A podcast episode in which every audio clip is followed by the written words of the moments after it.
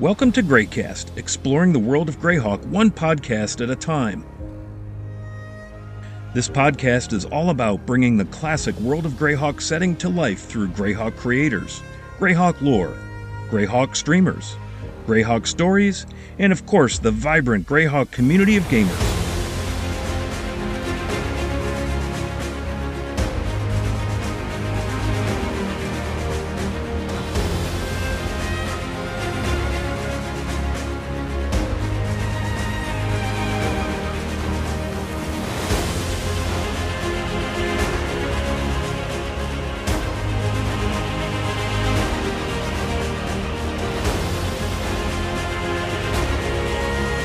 Thank you for tuning in and let the exploration of Dungeons and Dragons' most classic and revered setting, the world of Greyhawk, begin now.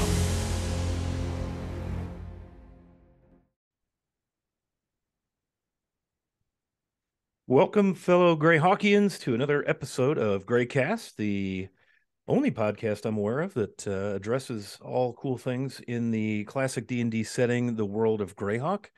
This is, of course, your old buddy Wilyhobbit. Uh, Mateus is unable to join us for this evening's conversation, but thankfully for you, I will not be sitting here talking to myself because I don't think anyone wants that. Instead, uh, we've got our good friend Rob, or Phantom NJ, as he's known across the interwebs. Uh, Rob, how's it going, my friend? Very well, Scott. Thank you very much for having me. I'm oh, excited man. to be here. It's long overdue. Long overdue. As a uh, a uh, friend and stalwart and quite active member of the Greyhawk community, we are thrilled to be able to uh, include you in an interview on our little podcast. So we're going to be talking to Rob tonight um, about Greyhawk, um, but in particular, Rob is a big fan, and he's kind of turning me into a fan of the Castles and Crusades gaming system from Troll Games. And if I understand this correctly, you actually run a game, an ongoing game in Greyhawk in Castles and Crusades. Is that correct?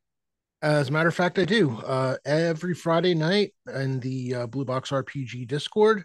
Yeah. Uh, it's we're we're running it over two years now. The game's wow. been going. That is awesome. Well, we're going to dive into that and more uh, as we get into this. But the first thing we always like to ask our guests after thanking them for coming on, which we're absolutely grateful to you to to take some time with us, uh, Rob. But but tell us a little bit about how you got going with D and D. Um, you know, what was the first setting you played in? You know, what's your your Greyhawk history like? Tell us a little bit about that. So I started D and D very at a really young age. Um, my cousin had the had the books, uh, first edition, uh, you know, AD and D first edition books. Uh, he had the old covers, you know, mm. the the original covers, and I don't remember how it started. It may have been, you know, we had seen the books in his room and it looked really cool, and you know, what's that? Uh, he taught my brother and me how to play, and um, you know, so I, I think we probably played with him twice uh, before, you know, we wanted to be able to play by ourselves. So uh, we bought the Dungeon Master's Guide without realizing that you kind of needed the player's handbook and the monster manual yeah. to play. So there began my uh, journey into dungeon mastering. Right. because yeah, by the time I think we were able to save up enough allowance or whatever, or just get my parents to buy us the uh, the other book that we needed, uh, I, I think I had read the Dungeon Master's Guide from cover to cover, uh, basically searching for ways to kind of make it work even though you know we didn't have the other books yet. Uh, so you know, lots of interesting stuff there. And that, I mean, this all happened before I, you know, before I was even nine, ten years old. Oh wow! So an early start. Yeah, yeah. We we we started we started very early. Um, so yeah, I I guess you know after that, as far as Greyhawk itself, we didn't you know Greyhawk was an interesting journey because in the player's handbook, you had all these spells mm-hmm. and they mm-hmm. had all these interesting names. And um, I don't remember the exact, um, you know, what the exact order was, but I know I had early on, I had the Rogues Gallery, which had stat blocks for all these wizards and all these characters that were names in the player's handbook. And some of them were magic items in the Dungeon Master's Guide named after them and all this. I was like, this is really cool. And oh, there's a setting, the world of Greyhawk, that's mentioned on It was mentioned on some of the modules, on the back covers, and didn't never saw the folio. I didn't realize the folio was a thing until really honestly only a, like a few years ago. uh, but the uh, local hobby shop and you know that that in itself is an interesting story. The local hobby shop actually had the gold box set. Uh, bought that, and you know the Greyhawk journey really, really began. Right, because it was Land of Mordenkainen and Intenser and Otiluke and all of them. So, boy, oh boy, early start, eight, nine years old. That's pretty cool, man. Yeah. Um, and and a lot of folks have have described just like you have, you know, hey, I had an older relative or an older sibling who had the books, and hey, what is that? And and then we got hooked just like that. So the funny thing is, after those like first two sessions, I don't think we ever played D and D with them again. I don't know that it was ever. I, I honestly don't know that it was ever mentioned again, which was kind of odd because my brother and I, my parents loved the fact that we could just take our books and disappear yeah. into another room Quietly. and they could go to a party they could enjoy the party and we were the we were the perfect gen x children not seen not heard right man can relate yeah we were all at one house and the party was at another house and yeah a similar uh experience with that rob because uh my little circle of friends we just we discovered d&d a little bit later but we did the exact same thing when all of our parents you know, who lived kind of on the block would get together for their Friday or Saturday uh, affair. We would be in one of the other homes playing D and D, and they never had to worry about us getting in any trouble because we were, you know, nerding out around a table, eating chips and drinking, you know, Pepsi all night. Oh, they, they would take us to family. We'd bring our books to family gatherings and oh, go nice. into a room in the house, so all the adults could go and do whatever they were doing. And nice. you know, they, they they would call us when it was time to eat. Yeah, yeah, because it's and then you forget to, to, eat. You know, when you're when you're playing D and D, everything else kind of takes a back seat. Yeah. So.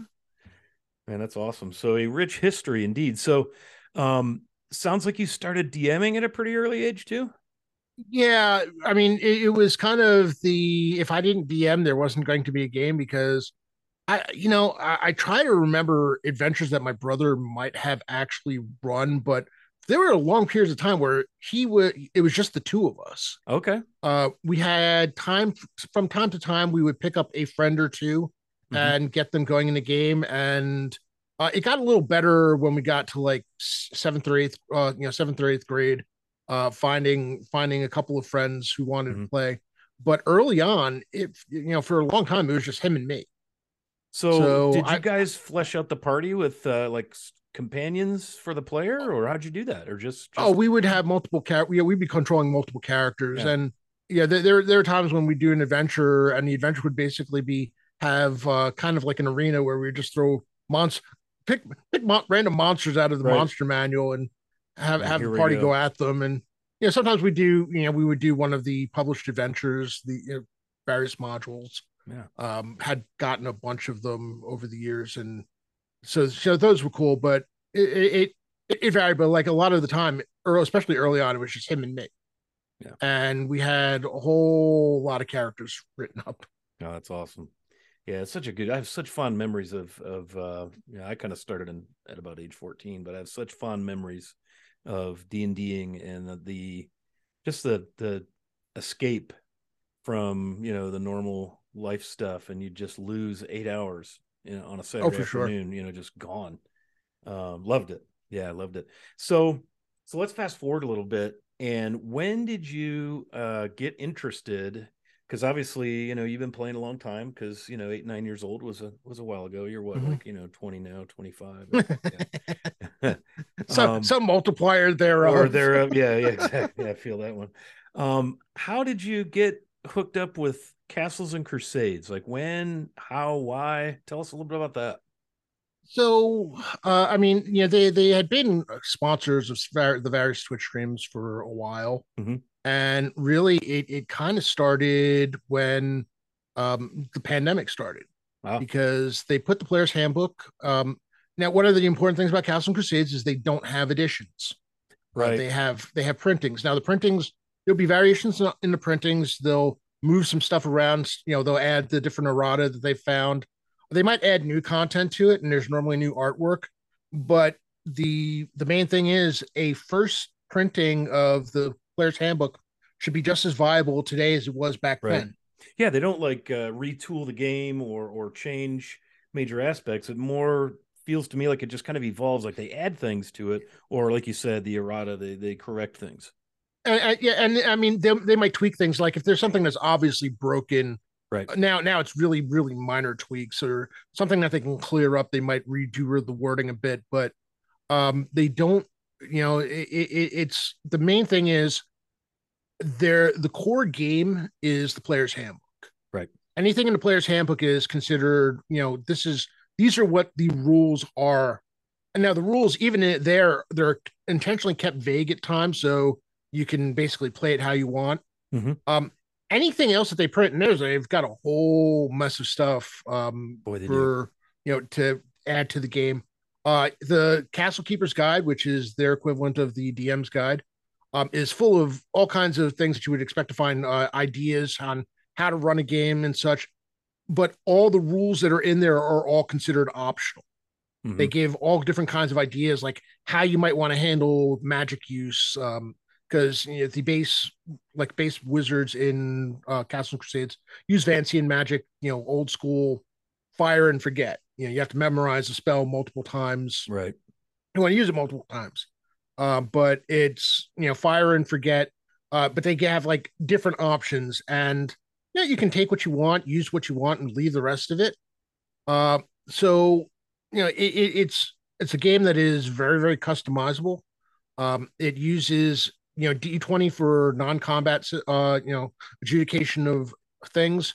Um, the uh, you know one of the things to note for the 5e players out there is Castle and Crusades was doing attribute checks long before 5e ever, ever Hmm. came along. Interesting.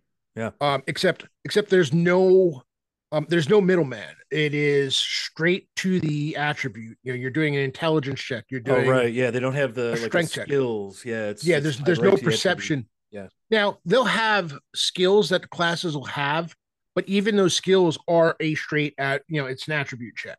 Right. Okay. Yeah. The but they uh, were giving away they were giving away the PF free, Mhm. which and you know when it kind of ended up happening, I was like, all right, well, this is this is something I want to look into, um, because I really never got myself. I, I had played other TTRPGs as a kid, um, you know, some of the Palladium games, uh, Robotech, Teenage Mutant Ninja Turtles, and you know various other types of games of different rule sets. Mhm. But I had never found a reason to play a D and D game that wasn't D and D. Right. I still have all my first edition books. I still have all my second edition books. Um, you know, I skipped third edition for life reasons. Um, and I, you know, I have fourth and fifth edition books, but it wasn't until Castle Crusades that I was playing a D&D game with, you know, that wasn't D&D. Right, right. Now that um Castles and Crusades, do you do you happen to know like when that first published? Like a 2004. General time frame. Oh, four. So it's been around almost 20 years.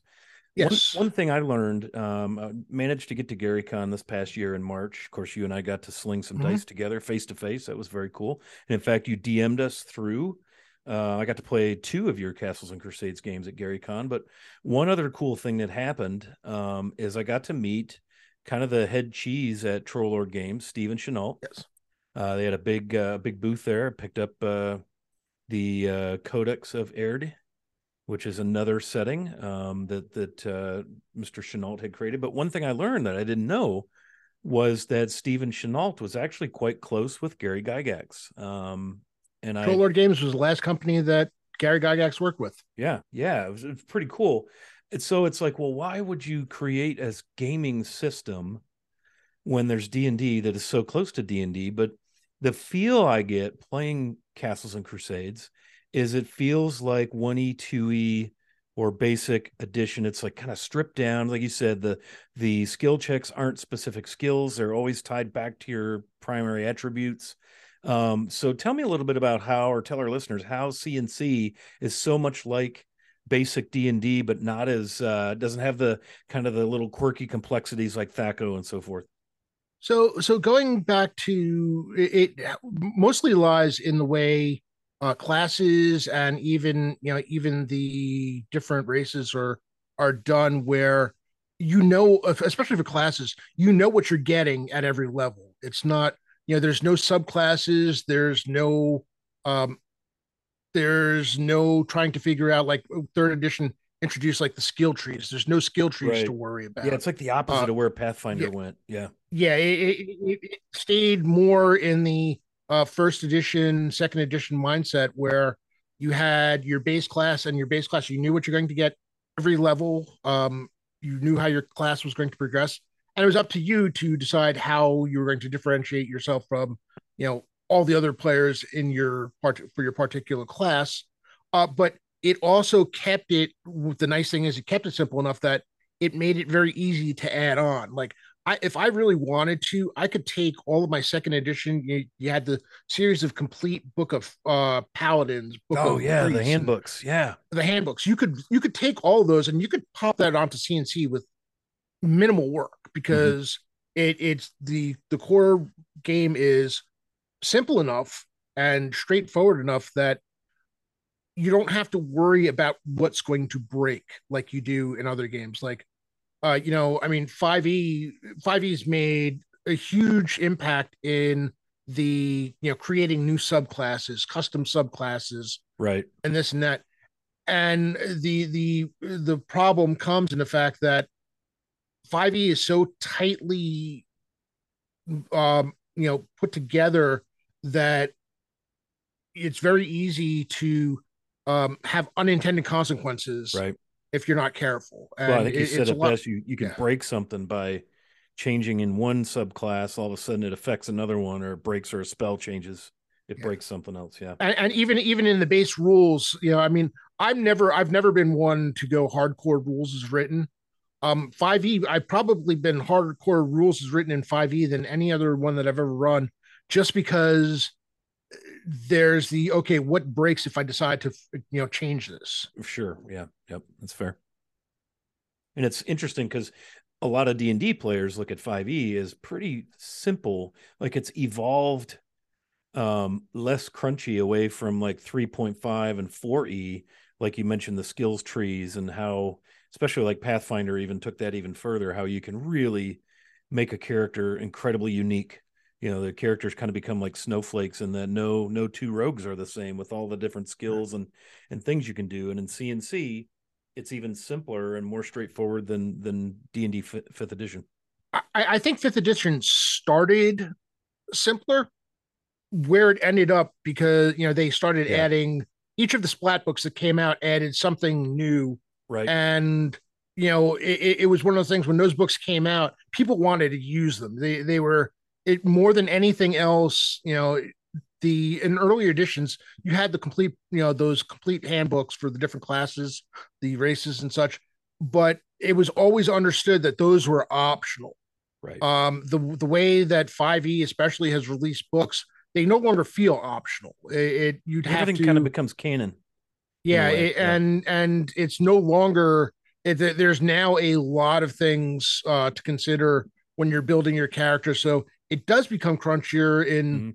for me it's come the wrong way. Um you know one of the interesting things I, I looked at and i had forgotten how much i enjoyed this kind of uh i'm not the biggest crunch person but i like things that makes you know make sense. And the fact that in d&d 5e that there's only one type of shield. I mean you can probably decide what you want that shield to be but there's one shield fits all. Right. That's it. yeah. Yeah you're right Shield. which which just like blows my mind. It's like uh, it, it doesn't matter if a gnome is you know a gnome a barbarian or you know whatever whoever's holding that shield it could be a goliath holding the shield it's, it's, it's still yeah. shield. Yeah. Um you know I, I mean i don't necessarily need it to be you know steel shield versus wood shield. You know, that that's to me that's more flavor and whether or not you care about shield the damage the shield is taking and such. Right. But um you know like in cnc they've got there's a difference the the different sizes of the shields and some of the different shield types. They're all the same ac or I, most of them are the same ac but how many people or how many mobs it's effective against changes. Yeah. a small a small shield might only be effective against one mob where you might be facing three. Um medium i think a medium is two and a large might be three i or, or it might be it, it might have to do with um i don't remember t- and then they've got tower shields and such so right it, there's there's more to consider there. It it brings without going overboard in crunch. It brings more to you know more to the table. Yeah, it seems more realistic, like you said. It's more realism. Yeah, yeah, nice. All right, so so now let's kind of combine the two. So, how long have you been running Greyhawk? Because I know you uh, from streaming. You know, you've got your channel, the Phantom NJ channel. We'll get all your particulars at the end of the uh, episode. Um, I know you're a Greyhawk guy. Mm-hmm. Uh, I see you playing in it quite a lot, whether it's on Blue Box or on Jay's channel and Lord Gazumba or on your own channel. Mm-hmm. When? So how long have you been running CNC um, through Greyhawk? Uh, for one shots, it probably, in, in terms of one shots, it probably happened almost immediately when the pandemic started. When I started running various one shots in Greyhawk, mm-hmm. um, I, I, I think I might have at the beginning I might have run one or two that were 5e and then as soon as i got comfortable with cnc i, I don't remember well no actually okay i, I do remember because i remember the first stream game was actually at would, would have been two years ago this weekend yeah because initially you started streaming you were painting minis yeah, um, you had these great minis. like conversation streams while you were painting yeah, minis. Yeah, I remember. And, and you know, and you know something. The first stream game I, I am pretty sure that the first stream game I ever did was at Blue Box Con um two years ago and it was it was set in the world of greyhawk and it was a cnc game uh, and it was the it wasn't the first time that i had new players but i had a far, uh, party of four people um and uh, none of them had ever played cnc before mm-hmm. so but before that uh, I, I still want to say that's probably the first Greyhawk CNC game I uh, did, uh, mostly because of the fact that when I started Friday Night Crusades, um, you know, the Friday CNC game, we started off in World Verd. Mm-hmm. Uh, yep. And we, you know, we were using their setting mostly because the the idea was it was supposed to be almost zero work for the players and as little work for me as possible. Right. So I decided I was going to use one of their uh, go through one of their module series that would take the, the players all the way up to whatever level. And I, I made the mistake of doing that before I read the modules through. And I didn't realize how old school their modules were. But there's a heck of a lot going on. And the players were asking me questions that I honestly I was not familiar with Aihrde at the time. So yeah, I just didn't a, have answers. It's a I didn't have answers world. to. Yeah, it's a detailed yeah, world. Chenault really built a beauty there. That's a masterpiece. Um, absolutely. In fact, that would be a good episode to do again with you is to con- compare and contrast Aihrde to Greyhawk. So we'll have to put that in our in our envelope and keep that for later. But sure. Yeah. Um, so you know, eventually I was like, okay, I can't do this anymore. I don't remember how long it's been, but they've been there for a, you know, we at some point I had them go through we went through like three or four three or four of the modules and at the end of which I had them go through a portal and find themselves in the world of Greyhawk. Yeah. And we've been there ever since. Yeah. Well, let's let's go ahead and dive in a little bit on the on the Friday game. Um, where did they first come to Greyhawk from Aihrde? Like, how did you get them there? Um, there was I, I there was a portal, and I don't remember if the if if there was a, some kind of mirror found in one room uh, that they were in, you know, that the party had found themselves in. They had just killed the the BBEG for that particular adventure, and I think the port. I think it was supposed to be a portal. I don't remember where the portal was supposed to go to, uh, but I was like, you know, time time to uh, you know change things around, and they ended up finding themselves in the city of Hardby. Hmm. Okay. Um, which you know made for made for an interesting change of pace, and it, it it made it a lot easier because suddenly I could answer all the questions that they needed answering. It's awesome. Uh, this this game was supposed to be a very very the the the for a little bit of context when this game started uh, the initial plan was we were bored on a Friday and I was like well you know how about it you know look into running a game for whoever wants to show up We'll make it as easy as possible. We're going to use CNC. So, Player's Handbook is all you need. It's free. And otherwise, all you need to be is able to listen and listen into Discord and preferably talk. But if you can only use uh, chat, that's fine too. We can we can make that work. And we'll roll some dice, kill some monsters. Yeah. I was not prepared for the level of role play that everyone decided to do in the midst of all this and all the questions that I got asked. Uh, it was supposed to be a relaxing thing.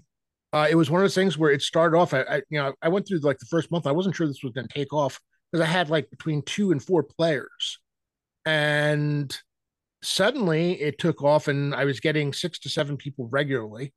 Uh, we're now in the you know eight to ten players regularly each week. I've had as many as thirteen.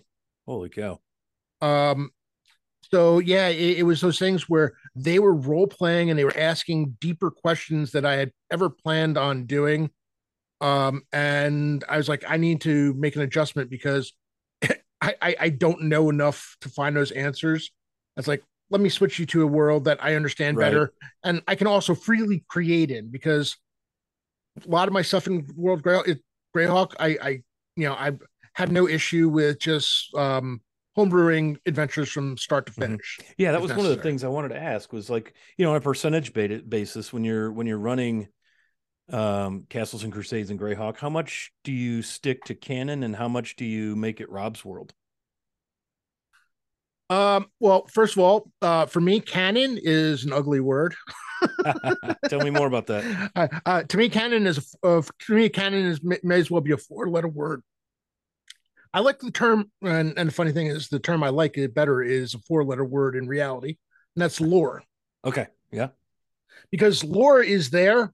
Um, if there's anything that the last you know few years have taught us is everything that you've uh, you know been brought up to believe may or may not be true. Things that you thought were for certain to be wrong. Uh, you know, it's all fake, depending on who's news, right? Who's who's it all depends on who's who's you know who's telling the story. So in a world like the world of Greyhawk, it leaves me a lot of space to add the things that I need to add. Right. Like so, I had a um, even before CNC, I had a 5e campaign uh, that I was running for um, you know for friends, some of my college buddies, and my girlfriend. You know, was running a game for them, um, and that just picked up uh, picked up again recently. Um, but over the pandemic, we had a smaller group of them together and I did a completely 95% homebrew thing in the world of Greyhawk. Um, and it was in 5e because that's what everybody wanted to play at the time. Mm-hmm. And so, you know, canon, canon for Greyhawk, at best, you're going to get whatever, you know, up to whatever's in third edition. Um, and even then, and even then, the people who were doing it in third edition were still more you know preserve the old you know one e two e mm-hmm. version of Greyhawk. Yeah, there wasn't uh, a lot, lot new after second edition, really.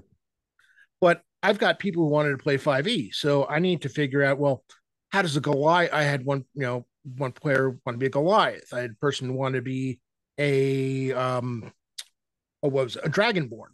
Hmm. And I mean, uh, one of the things you read the, you know, you go back and read the gold box or even the folio, uh, you realize that it's very, very human, uh, human centric.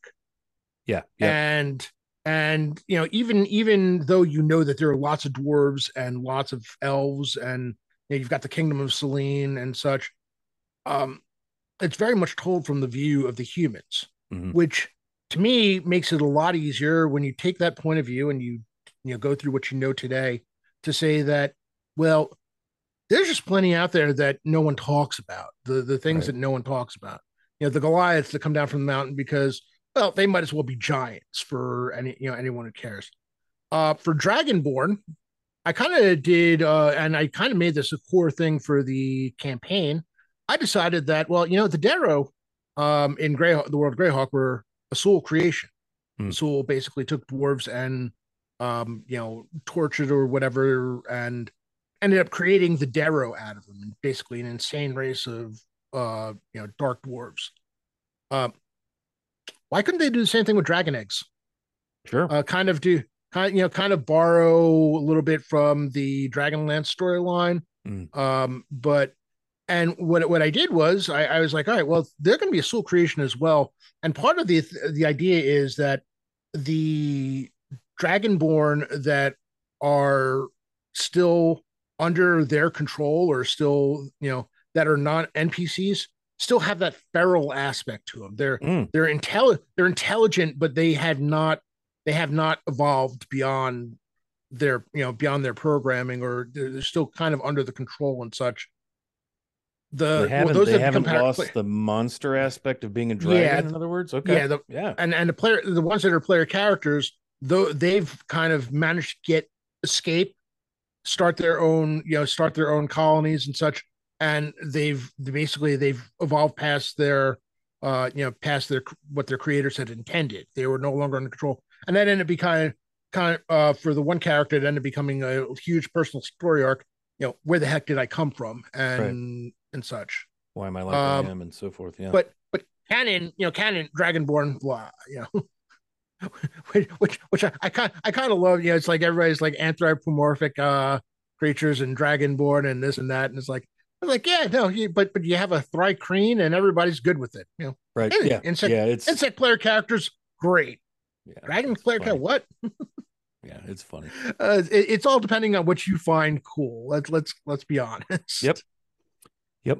So when you brought the Friday night game into Greyhawk, Mhm. you brought them to Hardby, which is the very northern uh tip of the uh the big what is that Woolly Bay there, um, which is a uh, chunk of uh, the Sea of Gearnat. Um, so due south of the Free City.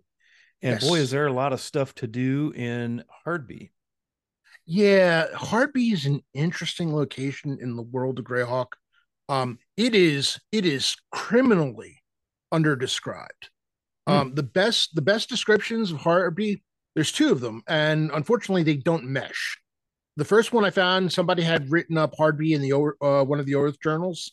Um, I don't remember which particular one they did a whole thing on it, and then it was finally in one of the Dragon magazines. I don't remember if it was before it started becoming polyhedron or what, but it was in one of the Dragon magazines, and you know I kind of f- consider it the official guide to Hardby. Mhm. But you look at where Hardby is, and maybe it's because of the fact that they suddenly decided that you know when Carl Sargent uh, did from the Ashes, they kind of made it a protectorate of um, the Free City.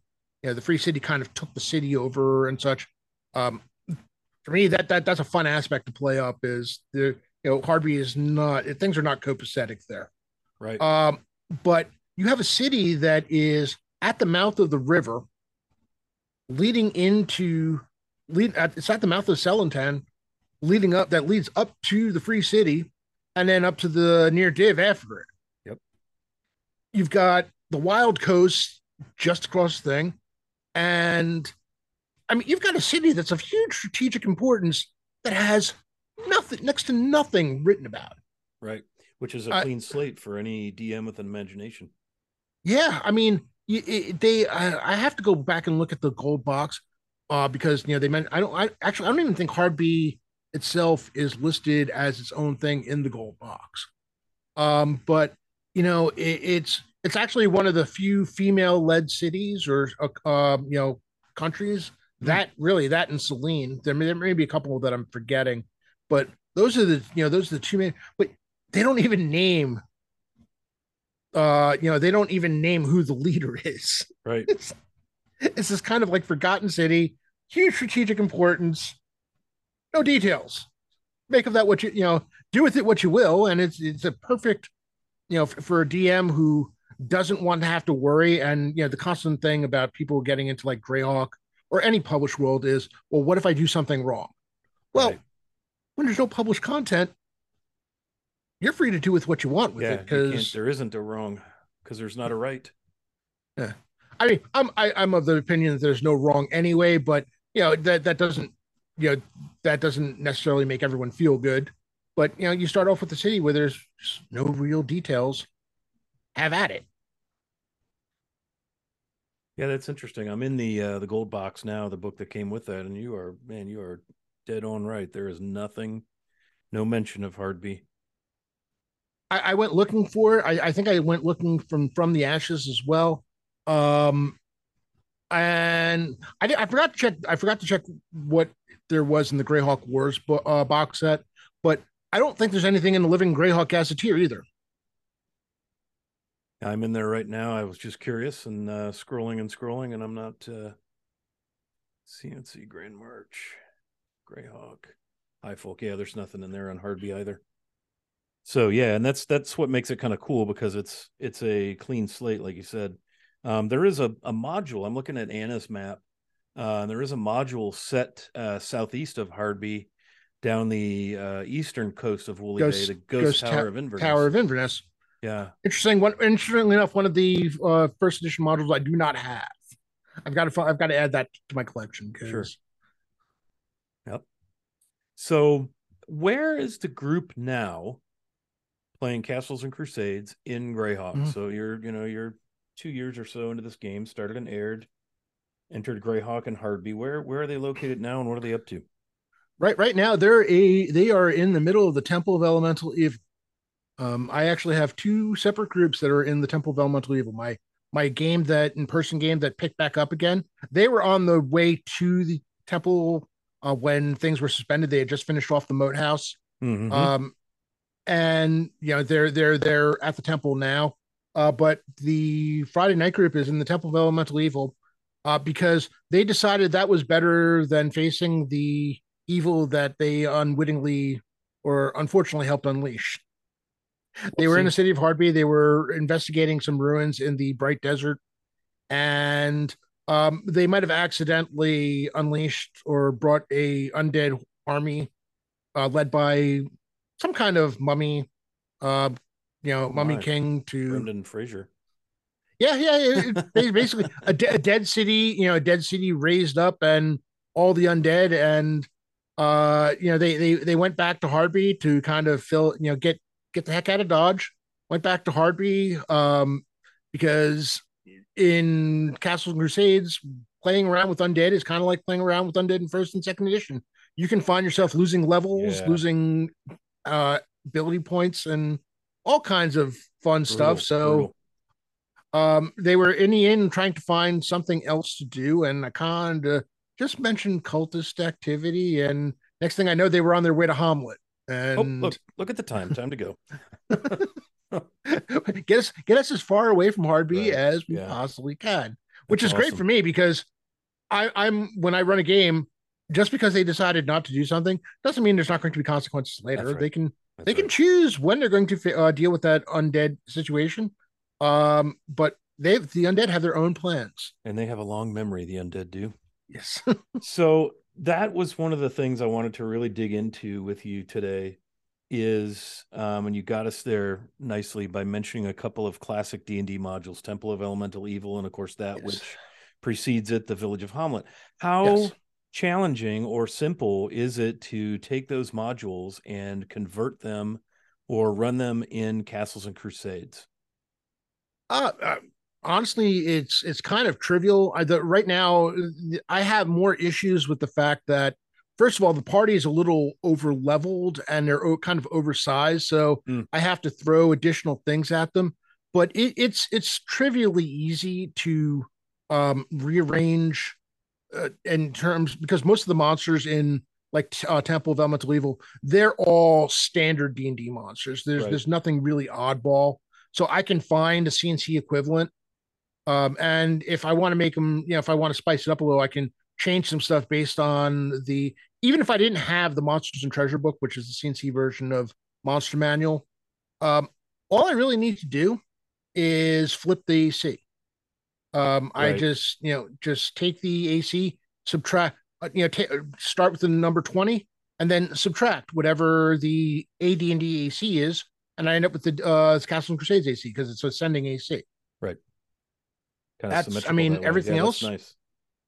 Um, the saving throws in Castle and Crusades is a different matter um, because of the fact that it's based on you know it's based on ability checks.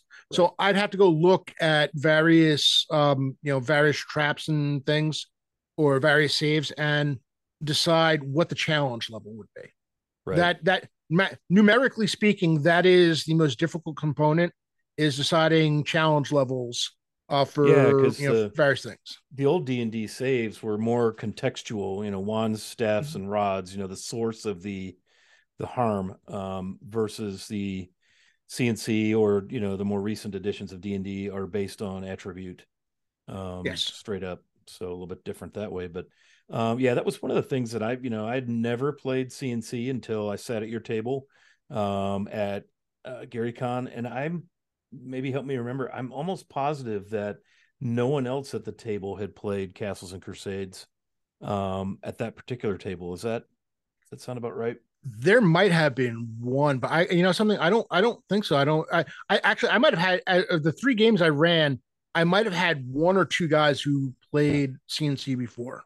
Mhm. Uh, but you know, I'm used to it. I estimate in the last three years, I probably, or last two and a half years or whatever it's been, I estimate I've probably taught about 30 people how to play Yeah, you game. should be getting some kind of a fee, I think, from from Troll Lord Games because you, in my mind's eye, anyway, from a, you know a branding perspective, you're kind of the CNC guy uh, in the world of Greyhawk community. Um, you've brought that to us, and I guess the reason I bring all this up is is, um, yeah, I don't. I'm kind of like you, man. I'm just I don't know. I like D and D, and I like the the the the magic and the um just the whole D&D vibe and I'm just, you know, I, I don't play many other RPG games. Um and so I was like, oh man, I want to try CNC. And it was so easy to play. Um now you had, you know, taken the uh, opportunity to create character sheets for us, so all we had to do was kind of sit down and go and you kind of coached us through, but before too long I, I didn't need a lot of coaching on how to mechanically navigate my character. Um, and I noticed the same for the other players. And then also in the second game we played with uh, with Chris and Carl and the, the Mhm. other fellow that we met kind of along the way who joined us. Um, nobody really struggled trying to you know grab the mechanics and and play. It wasn't cumbersome at all. And I thought that was a really cool thing. So if you want to try a little different and feel old school D and D with maybe not having to deal with things like THAC0 and and uh, all of that. Uh, CNC is a really great way to go to get that kind of that older school stripped down feel. Now, I, and, and to be fair, I also I also tend to strip things down even further. For my Friday night game, we're extremely rules light. Like I throw Hmm. about a half dozen things or a dozen things just completely out the window. I don't even consider them. Um, one shots, I'll go a little closer to how it's meant to go. Mhm. Uh, but even then, I will still keep things a bit simpler. I, I'm not as concerned as they would be. Like if I was running a full on campaign, there's more stuff that I would pay attention to. But even then it, it's still not anywhere near you know it's n- not nothing that's going to so slow things down or make it that much more difficult to understand. And i mean one of to me the most important thing is i keep telling my players don't feel constrained to what's on your character sheet um you know big a big thing back in the old AD&D 1 2 if it wasn't on your sheet you couldn't you know it was considered that you Yeah, couldn't do it yeah, yeah. You That's know, right. You're right. and and CNC doesn't go because it does attribute checks. Um, it doesn't go in that direction. Now there there is rules in place to make sure that you're not um, overtaking a class, um, Right, another right, class. Yeah, Um, you know that that's basically you know most of the CNC checks you're adding your level to it, um, regardless of you know regardless of whether it's a skill that you have or not um, unless that skill is handled by another character class, right. because you, they don't want you know they don't want you a class that uh, doesn't normally pick locks to be able to pick locks on the you know level of a thief or a Right. rogue or such. Yeah. Um, so the- as long as it doesn't interfere, it, you know yeah. you, you have as better good chance as anyone else. Mm-hmm, Yeah. So yeah, as a, as a newer player to CNC, um, it was pretty straightforward to pick it up. So there was one other thing I wanted to cover um, with this uh, topic of CNC and Greyhawk, um, and that is spells. You uh, you recently had a stream on the Phantom NJ Twitch channel where you were talking about converting 1E 2E spells to CNC because I think some of the best flavor in D&D are the very specific spells, uh, spell effects, and particularly the ones that you mentioned that that are uh, named after a character, you know, Otiluke or Mordenkainen or um, you know, Melf's magic arrow or acid arrow, you know, and so forth and so on. So tell us a little bit about your your conversion process there from 1E2E to CNC. so I, the the ones that I'm starting with, and um, I, I I'm starting with these mostly because of the fact that a lot of the ones that were like in the player's handbook still exist. They're just they'll have the name scraped off. Like acid arrow is a spell everywhere. I mean, right. it's it's just a base spell, as opposed to Melf's acid arrow, which is what I would call it if I you know, gave it to a player. Um, you know, floating disc, same thing.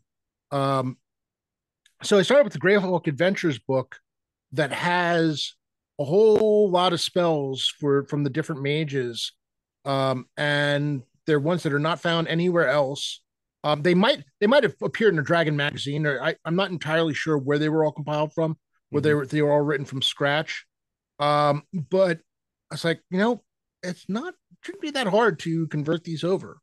Um, you know, I, I just uh, what I wanted to do really the main thing I wanted to do was get it in a format so that it matches the format of the CNC spells. Mm-hmm. Um, so you know the casting time, the uh, making sure that the area of effect was the same, and then for spells that had like an attack component to it, uh, make sure that it read the same way. Um, it you know there are certain spells where it you know it's a thing that has a certain AC, and so I need to make sure that the AC reads in ascending format. Mm-hmm. And go over those little things so that because I've got, you know, right now in my Friday night game, I have two players who are actively playing uh, wizards and I have uh, players uh, playing an illusionist. And I want to be able to give them more spells than just what's there. Right. So um, let me ask you this about spells and classes in CNC. Is it like D and D where wizards are scribing spells into their books and memorizing like early D and D? Yes. Same for illusionists, but then clerics and paladins maybe pray for their spells or receive divine inspiration for their spells. You know, how does that? So interestingly enough, um, paladins uh, in the base CNC game do not get spells. Okay. They, I mean, I I'm considering what to do because I haven't had any characters get to that level yet. Um, but I'm considering whether or not to give them spells when they hit ninth level. Mm-hmm. Um, for the ones that do, I think Rangers in AD&D got them at eighth level. Uh, Rangers yeah, also were weird. one thing, yeah, took a long time, and, and, they were weird in AD&D because they also got they got like mage, wizard, and druid spells, if I remember correctly. Mm-hmm. Um, I'm not going that far. I might give them druid spells, but if I if I go that route, um, but yeah, no clerics. Uh, clerics don't have to write them in the in a book or anything. Okay. But yeah, mages have their mages have their spell books, uh, just as normal. Uh, there, yeah, they have scrolls and stuff. Also, in hmm? CNC, are there schools of magic? Uh, no, they don't have schools of magic. Uh, I've thought you know, it's interesting. They do have an elemental spell list. So I, I've thought about playing around, and I have to go back and look at my second edition books and figure out if I want to do like elementalist classes. Um, you know, instead of doing, and it wouldn't be a straight up wizard with an elemental specialty. I don't think I want to go that route, but have you know elemental wizards, and I, I may want to go hmm. back and do that sooner rather than later since they're in a temple of elemental evil. And that might be a fun npc to throw at them. Yeah yeah. Absolutely. Interesting. So okay so we've covered a lot of ground. Um, as a kind of a way of wrapping up um, one of the things we really like to do on the uh, on the podcast is and you've already kind of been doing this is giving dms tools and ideas and resources so if you were a dm who's pretty well versed in dungeons and dragons but you want to give cnc a try um, what resources would you recommend in order to get started? Um, I mean, for starters, you know, they're they're still giving away, despite the fact that they're now on the ninth or tenth printing. The with the OGL, they're making changes for the OGL, uh, changing some of the verbiage and such. Uh, but the seventh printing is still available for free from their website. Um, the third printing of Monsters and Treasures um, is also available for free. The current, I think the current printing is five. I don't know if they've done six yet. I think six might be coming out. Uh, but there's a third printing of Monsters and Treasures, and literally that's all you need. Um, you know, go through the player's handbook. It, you know, as soon as you realize how you know the differences in ascending AC and how that works, if you have D and D stuff, You don't even really need the Monsters and Treasure. I mean, Mhm. honestly, you can use your old, you know, old school books, um, and just, you know, fix them for CNC, you know, pretty easily. But go through it, read it. Um, that's that's all you need. I mean, that we for I you know I I have all of my players uh, for the longest time we were just players handbook only because I didn't want them to feel they had to spend money to play in right, the game. Right. Yep. Um, you know, eventually one of our players was kind enough to spring for the adventurer's backpack, which added some more classes, not of not all of which I'm allowing. Uh, some of them are some of them are pretty cool, but some of them don't fit the style of game. But it also added back literal backpacks for class specific or role specific type backpacks with things you know filled with the equipment that they might need, Mhm. uh, which was you know really cool and it added more spells as well.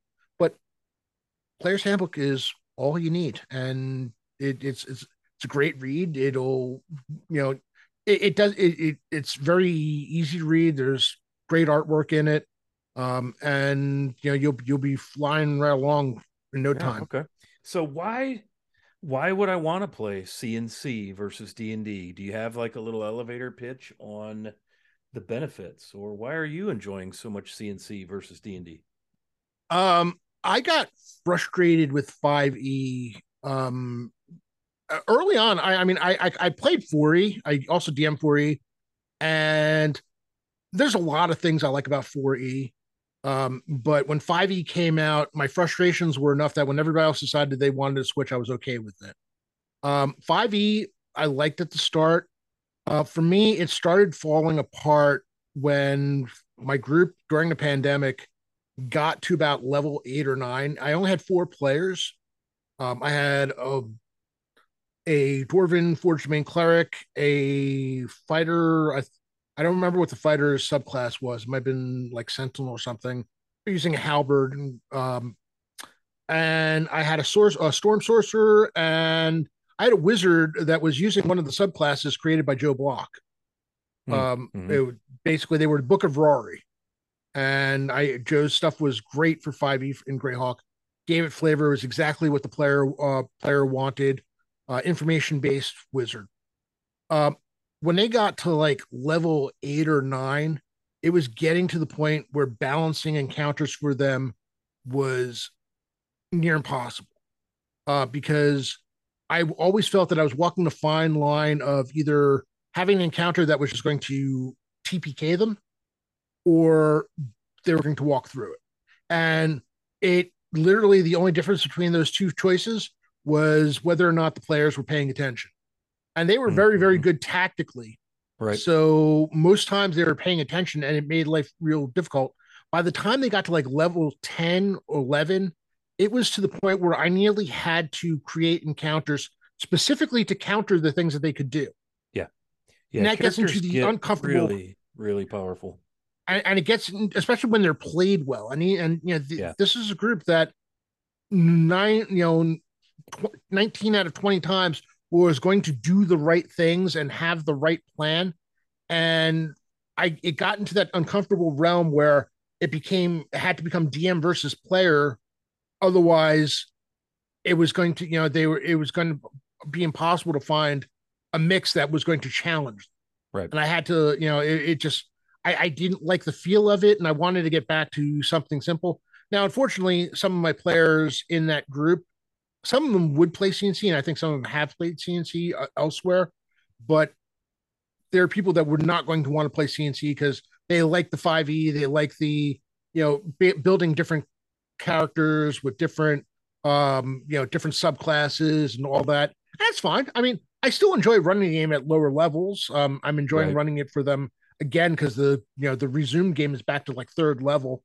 Uh, but at the high levels, it just it it it, was not fun for me anymore. Yeah. and I wanted to get back to a game that where it was more easily understood how things were going to change when they got to certain levels. Um, Yep. you know, I, yeah, I that's that's a, I think a failing of 5e is it gets really complex at high levels, both for player um, and DM, um, and trying to not that you're trying to TPK your party, but you want them to be a little concerned about how this might end and Right. feel challenged. And it's really hard to do that the higher they go in fifth edition. Yeah. and sure. I'm a DM who doesn't fudge rolls. Right. Right. So, you know, and I don't want to get into the habit of fudging rolls. I'm, it, it's one of those things where I don't like the idea that I'm choosing, actively choosing whether or not the player character is going to live or die. Um, and once you start, to me, I feel like once you start fudging rolls, well, anytime a character does die, well, then that's on me because I chose to let them die. Right, right, right. Yeah, boy, that makes sense. Yep. Yeah, interesting.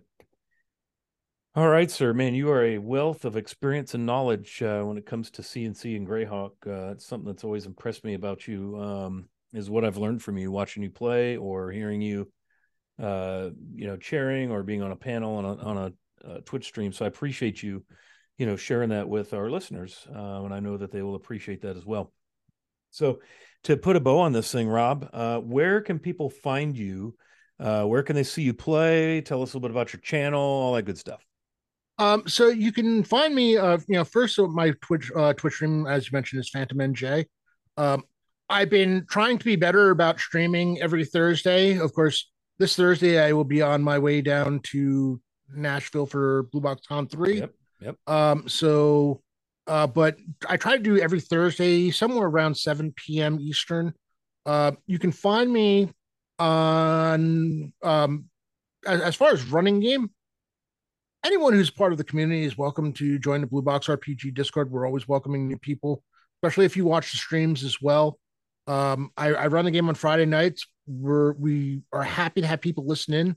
Normally, each week we have anywhere between one and four people listening in and not playing you can create a character if you want and jump in. Um, you know, you don't. There's no requirement to be there every week. There's no requirement to be on time. There's no requirement that you have to stay till the end. It's it's literally the easiest game you will ever get to be a part of. All you have to do is roll up a character, and if that's really a sticking point, I'll roll one up for you. You just that's tell right. me what you yeah. want. nice. And it's a great, um, great way to learn a new system. Uh, so on Monday nights, um, I have been playing some Pathfinder 2e on Role for Perception, R O L E, mm. uh, which has been a lot of fun. It's, it's become my new crunchy game of choice. I'm going to take the plunge into running it at some point. Um, you know, trying it as opposed to doing 5e. I'm hoping to eventually get my players to agree to try it, maybe after our current campaign comes to a close. Mm-hmm. Um, my in-person game that is um, on wednesday nights i am uh, the co-host of lore masters arcanum on blue box rpg uh, where we talk d&d this week we're talking dragon magazine um, and how you know interesting things that we found there through the years uh, but you know all different topics related to rpgs from running it being a player role playing you name it we, we will talk about it mm-hmm. Yeah that's and then, a good uh, that's a good show and and Thursday nights I've also been late night, 9 p.m. Eastern. Uh, been playing on Rainbows and Razor Blades, uh, R and R production on Twitch. Uh, Dragonbane, which is a game that Free League Publishing is bringing over from, I believe, Sweden. Yeah, yep. Uh, Sweden it, indeed. Yeah, it's uh, it's it's fun. We're having a lot of fun. Our group is um, one of the uh, playable races is mallards. So our group jumped on that and yes, we are all ducks. Interesting. It is a wild and wacky time, as one might expect. Yeah. Uh, and that one is probably going to go until like mid July, I think, where you're scheduled to finish up. Nice. So, man, you're all over the place doing all kinds of things. Yeah. Yeah. Yeah. And uh, awesome. uh, you can find me on Twitter at PhantomNJ underscore D&D. Though I've been a lot quieter there. Things have just been, it, it, has been a lot. Just the TTRPG space there has just been kind of weird. So not there as much, but I still try to post there when I can. Yeah, very good. Well, we appreciate you coming on, and I think that would be a fun chat to um, discuss, compare and contrast Aihrde with Greyhawk. Um, there's some similarities and obviously some differences. Uh, I think it's cool what uh, Mr. Chenault and company at Troll Lord Games have been able to build, especially given his relationship um, with Gary Gygax. Um, that that's a cool thing. So, and that I think that one of the main things he built into CNC, he you know he clearly took from Gary, and that was make it your own. Um, yes, you know, uh, make it your own game. It's your table. uh, run it your way, play it your way, and I love that. That's one of the things I love most about uh, you know a good TTRPG is is customization. So, all right, Rob. Well, uh, hopefully we'll see you again on Graycast soon, and uh, I'd like to thank all of our listeners. And uh, gosh, while you're out there uh, on adventure, be kind and be safe, and we'll talk to you all next time. Thanks, Scott. You are welcome, sir. You've been listening to the Graycast podcast, where we explore the world of Greyhawk one podcast at a time. Mateus and I are excited to share our passion for the world of Greyhawk with each of you. We'll drop episodes every other Monday featuring all things Greyhawk. Please refer us to all your cool, nerdy Greyhawkian friends and allies, even your most hated enemies at the gate.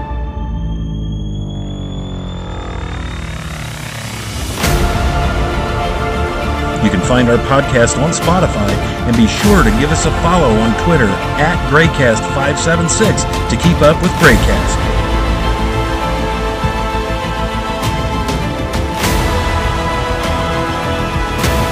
Until next time, remember, it's a dangerous business going out your door. You step onto the road, and if you don't keep your feet, there's no knowing where you might be swept off to.